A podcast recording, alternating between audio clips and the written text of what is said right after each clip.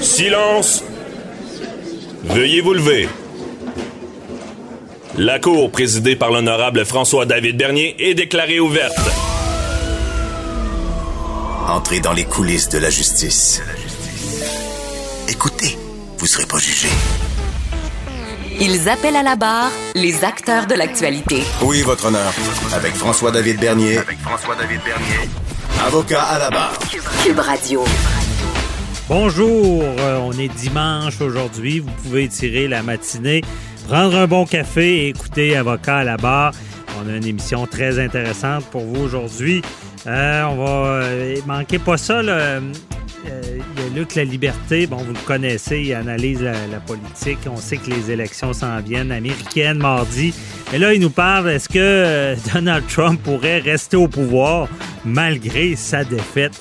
Toute qu'une question. Il nous euh, parle de ça tout à l'heure. Ensuite, on parle d'agression dans les palais de justice. La- la tension monte. De plus en plus d'agressions dans les palais de justice les gens qui se représentent seuls. Il y a les con- constables spéciaux qui disent ben, que ça augmente à cause de la pandémie, euh, notamment. Euh, ensuite, on parle de l'auto. Êtes-vous dépendant à votre automobile? J'avoue que oui. Moi, j'avoue que oui. Et euh, donc, il y a quelqu'un qui vient nous en parler, un spécialiste, à savoir c'est quoi l'état de l'automobile au Québec en ce moment.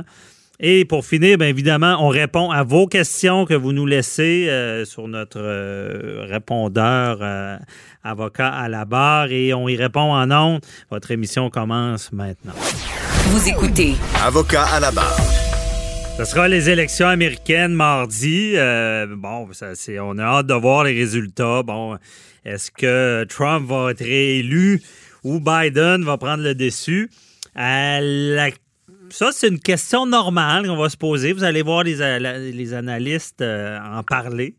Euh, avocat à la barre, malheureusement, nous autres, on regarde la chicane, puis le trouble, puis quand ça marche pas, puis c'est le litige.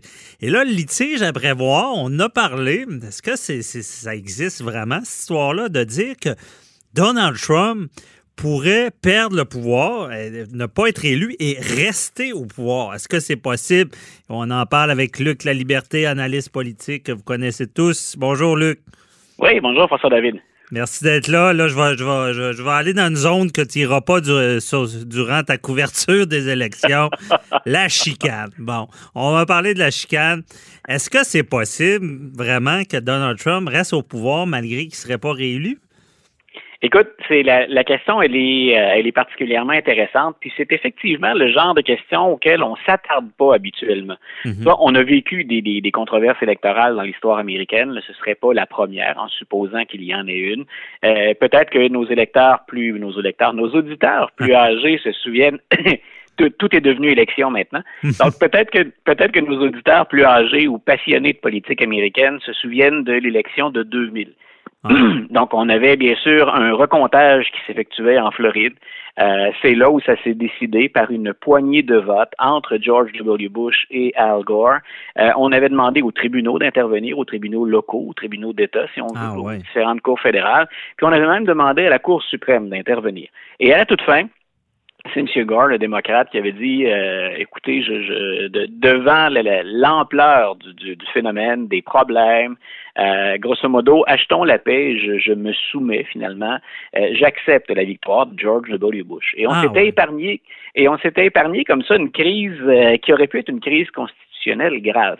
Et voilà que cette année, dans une euh, présidence que certains de nos auditeurs aiment, que d'autres n'aiment pas du tout, euh, on retrouve un président qui est tout sauf conventionnel. C'est-à-dire que Il n'y aurait pas la sagesse. euh, Donald Trump n'aurait pas la sagesse de Gore de du bon non, c'est correct. Je me retire volontairement pour éviter la controverse. Lui, de la Ben, controverse, il vit de ça. Là. C'est-à-dire que oui, et c'est même pas moi là-dedans qui, qui fait de la subjectivité ou qui lui prête des intentions. Le président et le vice-président ont répété à de multiples occasions euh, qu'il n'allait pas forcément accepter le résultat de l'élection mardi prochain. Ça se peut qu'on attende aussi quelques jours supplémentaires, le temps qu'on finisse de, de, compter tous les votes par anticipation, les votes par la poste, mais à ma connaissance, c'est la première fois qu'un président américain et son vice-président disaient euh, attendez, on n'est pas certain, nous, qu'on va reconnaître les résultats de l'élection. Donc ça, c'est déjà en soi troublant. Hmm. Et ça ouvre et ça ouvre la porte à toutes sortes de scénarios, euh, dans certains cas tirés par les cheveux. Et là, j'en viens à la réponse directe à ta question. Est-ce que ça se peut que Donald Trump perde et qu'il ne se soumette pas et qu'en plus il puisse demeurer président? Il y a deux scénarios, et je le répète, tirés par les cheveux, deux scénarios qui rendent ça possible un qui passe par les tribunaux et l'autre qui passe par euh, le Congrès, puis une interprétation de la Constitution ah, américaine. Allons-y avec les tribunaux. Ouais, c'est bon. Oui, voilà. Donc, et puis tu disais, ben, on se parle nous plus souvent parce que, ben, parce que vous gérez des chicanes, avocats à la barre. euh, des chicanes, c'est pas ce qui manque en politique américaine depuis quatre ans. Puis, plus on approche de l'élection, plus ces chicanes-là prennent de l'ampleur. Ouais. Si si on va du côté qui, euh, qui, pourrait intéresser plus un juriste ou un expert. Scénario 1, là. Il sert des tribunaux pour rester au pouvoir. Qu'est-ce qu'il fait? Voilà, donc, imaginons, là, on, fait ça facile, là, imaginons qu'on ait la réponse mardi soir. Euh, mhm. Joe Biden est élu. Euh, mais il y a plusieurs États où le résultat est serré. Ça risque d'arriver. Moi, je pense que M. Biden va l'emporter avec une certaine marge, euh, mais c'est pas impossible que dans certains États, le vote soit serré. Et si nos auditeurs se souviennent, en 2016, ça s'est joué par 78 000 votes répartis dans trois États. C'est ça la ah, marge de la victoire. Aïe, aïe. Donc, comme Donald Trump a déjà annoncé qu'il craignait de la fraude, il n'a pas arrêté de crier qu'il y aurait de la fraude, sans que rien en passant statistiquement justifie ça. Lui, il a dit il va y avoir de la fraude et euh, j'attends avant de confirmer les résultats. Je suis pas sûr que je vais me soumettre. Mhm. On peut facilement imaginer que le lendemain du résultat ou le soir même du résultat, M. Trump dise regardez comment c'était serré, je vous l'avais dit qu'il y aurait de la fraude, on va de l'avant puis on enquête. Euh, là, ce à quoi on va avoir droit, et c'est déjà en place en passant, le républicains et démocrates sont déjà opposés devant les tribunaux sur comment se déroule le vote, quel vote doit être accepté, lesquels ne sont pas, jusqu'à quand on peut voter, puis ça varie selon les différents. C'est déjà contesté. Ah. C'est déjà, c'est déjà devant les tribunaux. La Cour suprême a une pile déjà sur le, sur le, le bureau. Donc, et, on attend de d'éplucher, de passer au travers de, de, tout ça. Donc, imaginons que ces recours-là sèment le doute et qu'on trouve effectivement, effectivement des irrégularités, mais surtout dans l'interprétation qu'on ferait des règles de chacun des États. Parce qu'il faut rappeler aussi à nos auditeurs, pour bien montrer la complexité du problème, mardi prochain, les 50 États ne gèrent pas l'élection fédérale de la même manière. Au Canada, on n'a pas ce problème-là. On mhm. vote partout en même temps de la même manière. Aux États-Unis, ça peut se faire différemment et les règles du jeu changent d'un État à l'autre. Donc, Parfois, plus de chances de, de conflits sur la ben règle, ouais.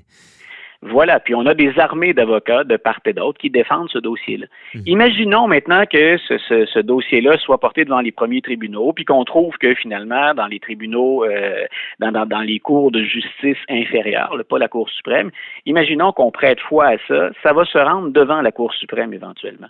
Et il se pourrait très bien que la décision appartienne finalement, l'élection, le sort de Donald Trump repose entre les mains des neuf juges de la Cour suprême. Ah, et, là, nos, et là, nos auditeurs qui, a nommé en partie. Voilà. C'est là où est le, punch de, l'histoire, puis où tu imagines à quel point ça va faire jaser un peu partout, dans les chaumières, mais dans les médias. Euh, donc, on pourrait avoir sur les neuf juges, on sait qu'il y en a six qui sont plus conservateurs en général, trois plus progressistes.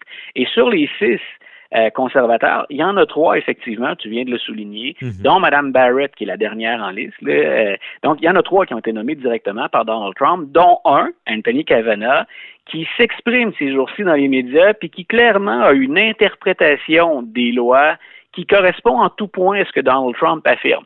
Alors, on fait pas de théorie du complot, mais je dis juste, on a mais on a un scénario, donc, où on, se dirige vers euh, une crise. Et on a dit à quel point les, tensions, elles étaient, elles avaient atteint probablement leur paroxysme, leur sommet aux États-Unis. Mhm. Tu imagines ce scénario-là qui s'étalerait dans le temps, qui finirait par une décision majoritaire des conservateurs de la Cour suprême en faveur de Donald Trump.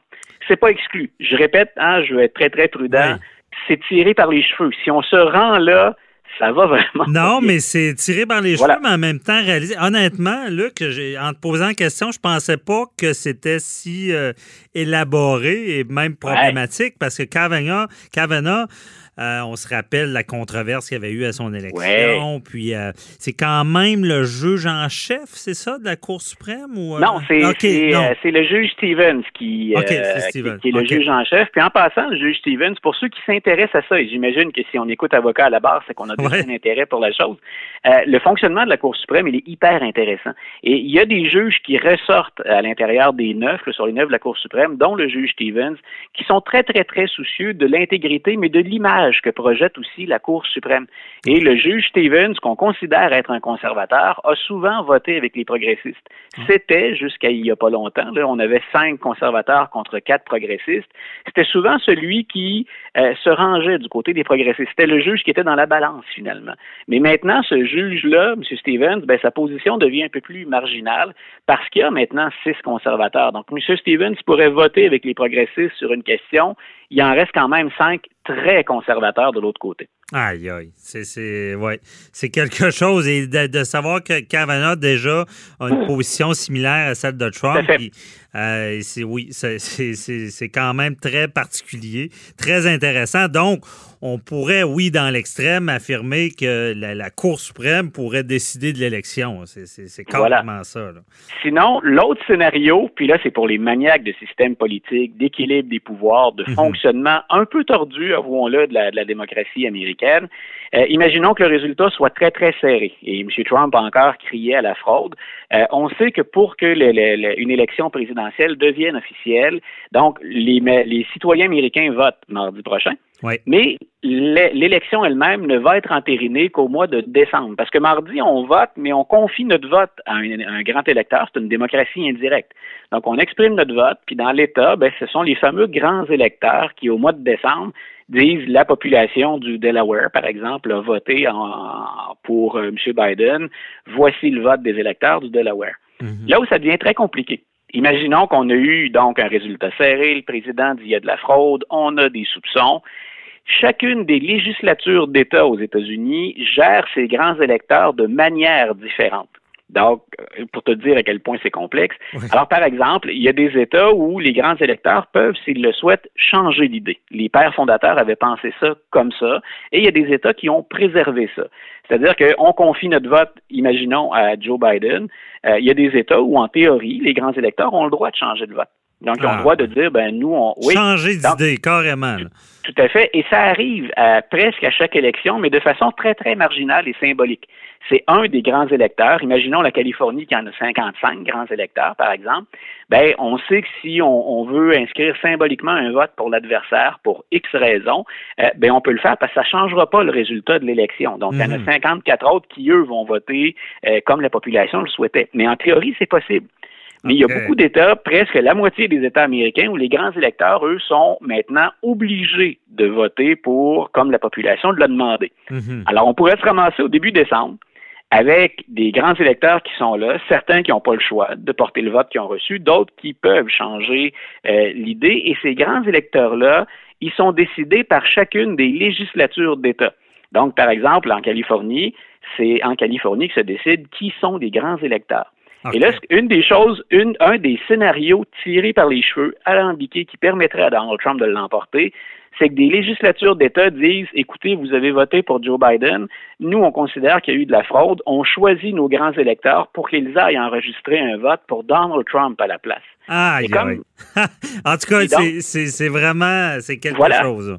Hmm. Ah, écoute, c'est dans, les deux cas, autant le scénario qui est plus la, voie légale judiciaire où on se retrouve devant la Cour suprême, que l'autre scénario où on fait intervenir des grands électeurs. Bien des gens ne les connaissent pas encore de nos jours. Les non, non, mais déjà, j'en apprends beaucoup là-dessus. Ben voilà. Ah, c'est une procédure ou un processus qui est euh, unique aux, Américains, dans les régimes démocratiques. Ben oui, je pensais jamais que ça fonctionnait de même. Ben voilà. Alors, on pousse. Moi, quand je dis que la, présidence Trump me fascine, peu importe que, que je partage les idées ou pas, c'est quand on parle de système, on parle des tribunaux, d'équilibre de pouvoir, du processus électoral, rarement on va avoir testé autant le système que sous cette présidence-là. Et moi, c'est mon dada. C'est ce que j'aime, c'est ben ce qui me passionne. Donc là, j'en ai pour mon argent en fin de Tu as eu quatre ans là, de, de, de, forte analyse. eh bien, merci beaucoup. C'est tout le temps qu'on avait, mais très intéressant. Luc, la liberté. Puis on va te suivre euh, attentionnément dans toutes tes interventions dans, dans les médias, que ce soit LCN, TVA, euh, parce que c'est fascinant. Tu as raison. Merci de nous avoir éclairé sur cet aspect-là. Bye bye. Toujours un plaisir de te parler. Bye. Bonne élection. Merci, toi aussi.